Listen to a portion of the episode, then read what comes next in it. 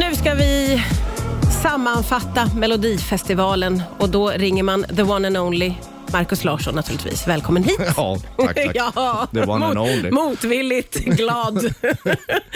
du har bevakat Melodifestivalen för Aftonbladets räkning återigen. Får jag fråga så här efter alla veckor, hur mår du? Idag är det bättre. Eh, igår var det, var det sämre. Hur var det då? Om vi kan gå in lite Nej, i men detalj. Alltså, nej, men det, man är så... eh, man är så mentalt trött på skiten.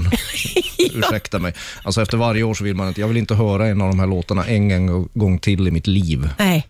Men det är ju för att vi som bevakar det på det sättet vi gör, vi utsätts ju eh, omänskligt mycket för det. Ja, du lever ju verkligen i Melodifestivalen mer än många andra. Ja, sex, sex veckor i sträck. Ja. Så, men, ja, men idag är det bra. Igår kände man att det, det, det är inte värt det här.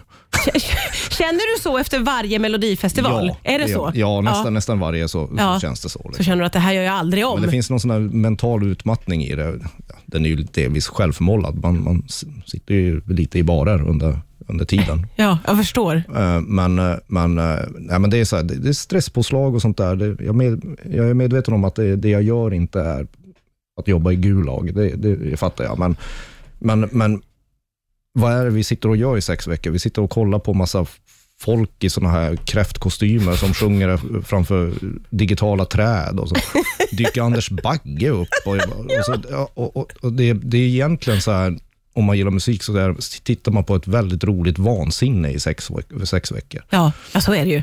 Och, och, och sen slår insikten när man står på den sista efterfesten och är så här helt urlakad. Bara, ja, nu är det bara två månader kvar till Eurovision Song Contest. Ja, just det. Och då är det på igen. Ja, och då är det ännu värre. Och då är det ännu värre. Hörru du, hur många plus får hela årets upplag av Melodifestivalen av dig då? Jag skulle ge det en... Uh, helheten skulle få en, ja, en svag trea. Och det är väl ändå ganska bra skulle Ja, jag säga ja. eftersom du är Markus Larsson. Vad var det som var bra den här gången? Nej, men vad jag tycker, så, eh, Karin Gunnarsson heter ju den nya Christer Björkman. Och uh, urvalsjuryn har ju faktiskt lyckats välja fram bra låtar. Ja. Ja, ja, den, som har blivit hits på Spotify. Och om festivalen inte skulle märkas på till exempel på, på vår tids mest strömmade musiktjänst så skulle den vara väldigt, väldigt irrelevant. Så det tycker jag de har lyckats bra med. Eh, själva programmet, jag har bevakat det här i 16 år, det är lite torftigt fortfarande. På vilket Det- sätt? Ja, men, det, idéerna, mellanakterna, de som, artisterna som uppträder, som inte har med tävlingen att göra, det bygger på väldigt så här, återanvända grejer om, som SVT har använt de senaste tio åren. Så man Det skulle en- behöva förnya sig, ta ett steg åt jag, något jag, håll. tycker, jag tycker inte det programmet utvecklas. Det, det känns inte alls 2022 i min värld. För jag har gått tillbaka under den här sex veckorna och tittat på hur det var 2012 och 2016. Ja. Och, där. och det var mycket roligare och mer underhållande då. Oj, så man har tappat lite? Ja det, det, ja, det är klart de har. Alltså det man har tappat är ju att man överraskar aldrig längre. Och det, som, som jag sa, det, det är så konstigt att, att det här fönstret, det är fortfarande Sveriges största nöjesprogram. Det borde vara en, en, ett, ett forum för underhållning som känns 2022 också. Men, men det gör det inte nu. Utan, utan man, man, jag tycker man slarvar med hela inramningen. Man, man förutsätter att folk tittar ändå antagligen. Eller, eller, eller så, så, så är det, de som gör det nu är inte lika passionerade i helheten som, som folket som gjorde det förr var. Jag, jag har svårt att svara på det här. Eh, en annan sak som vi pratar om, det, det, som kanske folk inte vet, det är ju att skivbolagen går inte in med lika mycket pengar i numren. Nej, just det. För många nummer i år, det, det, det, alltså, de såg likadana ut. Det var någon- ljusshower mycket. Ja, ljusshower och så någon digital bildskärm. Och så står någon där och snurrar och kastar någon hatt eller slåss med sin gröna onda tvilling. Liksom. Ja, ja för jag reagerade ju på att jag läste att Tone Sekelius gick in med egna pengar. Jag visste inte att det förekom, men så är det alltså. Ja, men man får en, jag, törs inte säga, jag kommer inte ihåg hur stor, man får en liten summa från SVT när man är med i tä- tävlingen, men sen måste skivbolagen gå in. Eller, och, eller så är det artisterna själva som går in med pengar. Att bränna av pyro i ett nummer, är, f- jag vet inte vad det kostar, men det är svindyrt. Det Ja. finns en anledning varför man inte använder det så ofta längre, för att det är, så, det, det är så fruktansvärt mycket pengar för den lilla effekten. Och varför vill skivbolagen och SVT inte gå in med pengar? Nej, men de, tycker, just, ju- de tycker inte att, eh, ja, SVT vet jag inte, men, men skivbolagen får väl, tycker väl inte att de får samma utdelning från, från det här Nej. som de fick förut. Um, om, om man kollar, man kan gå tillbaka och kolla på Loreens nummer från 2012 till exempel. Ja. Eh, Det är mycket mer så komplicerat kamerarbete och, och kring det än någonting i år. Liksom. Där ville man verkligen så här, nu ska vi vinna den här skiten. Liksom. Ja, ja. Och det saknar jag lite i, i år. Men kan vi förvänta oss att man plockar upp den känslan i framtiden eller är det liksom passé, tror du? Jag, jag vet inte om det, jag, jag vet faktiskt inte. Jag, jag, har, jag har faktiskt ingen aning om det. Men, men, men det, som, det som talar för att Melodifestivalen ska fortsätta leva på ett bra sätt, det är ju att eh, både artister och eh, skivbolag nu märker att även om du inte går vidare så kan du få ett liv på TikTok, du kan få ett liv på Spotify, du kan få ett liv på reklamradio eller radion eller P3 eller någonting. Det, det, beh- det, är det betyder inte, det är inte som förr att, att de som inte gick vidare försvann, utan de kan Ja, det. här. Ja, verkligen. Så, så, så SVT Det är en har- bra plattform ändå för SVT har många. ju ändå ett guldläge på, Ja. att, på att sälja in sitt Ja, ja, koncept till artister på ett sätt de inte hade tidigare. Så det är jag inte orolig över. Du och jag måste prata om ett moment som jag upplever att vi båda har stora frågetecken kring och det är Hall of Fame som tar väldigt mycket plats och tid. Eh, vad, vad är poängen? Ja, det undrar jag också. Ja. Alltså, Hall of Fame är ju bara skit. Alltså, det, det, det, fan, det, var ju, det var ju en bra tanke från början, men redan från början så de, de hällde ju bara in personer i Hall of Fame. Man, man har Alla får. All, alla får vara med i Hall Ja, of Fame. ja. Vi kommer inte ihåg vilka som är invalda och inte. Och man fattar inte på vilka kriterier. Vad ska man, vad ska man ha uträttat? Nej. Ingenting. Så det bara, det bara rasar in folk där. Väldigt och ibland så är det som. Eva Dahlgren och sånt, de är inte ens med där alltså på scen och sånt. Det bara, det bara väller in Fame.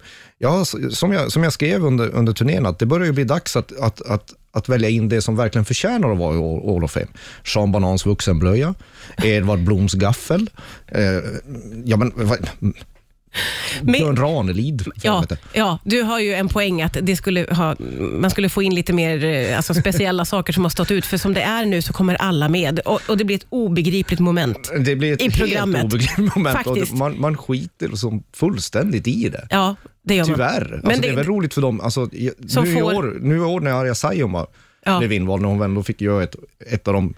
Det var ju ett bra nummer, Det, ja, men hon var ju grym. Ja, ja. Hon var ju fantastisk, Arja. faktiskt. Eh, eh, då fattar man. Ja. Men det var ju en massa innan som man bara, ja. Ja, ja. Alla. Ja, I- I väldigt märkligt. Väldigt märkligt. Eh, någonting annat som folk har åsikter om det är ju den här juryn. Vad kan vi säga om juryn? Ja, juryn är jag ju kluven till, eh, men jag förstår ju varför de införde den. Varför?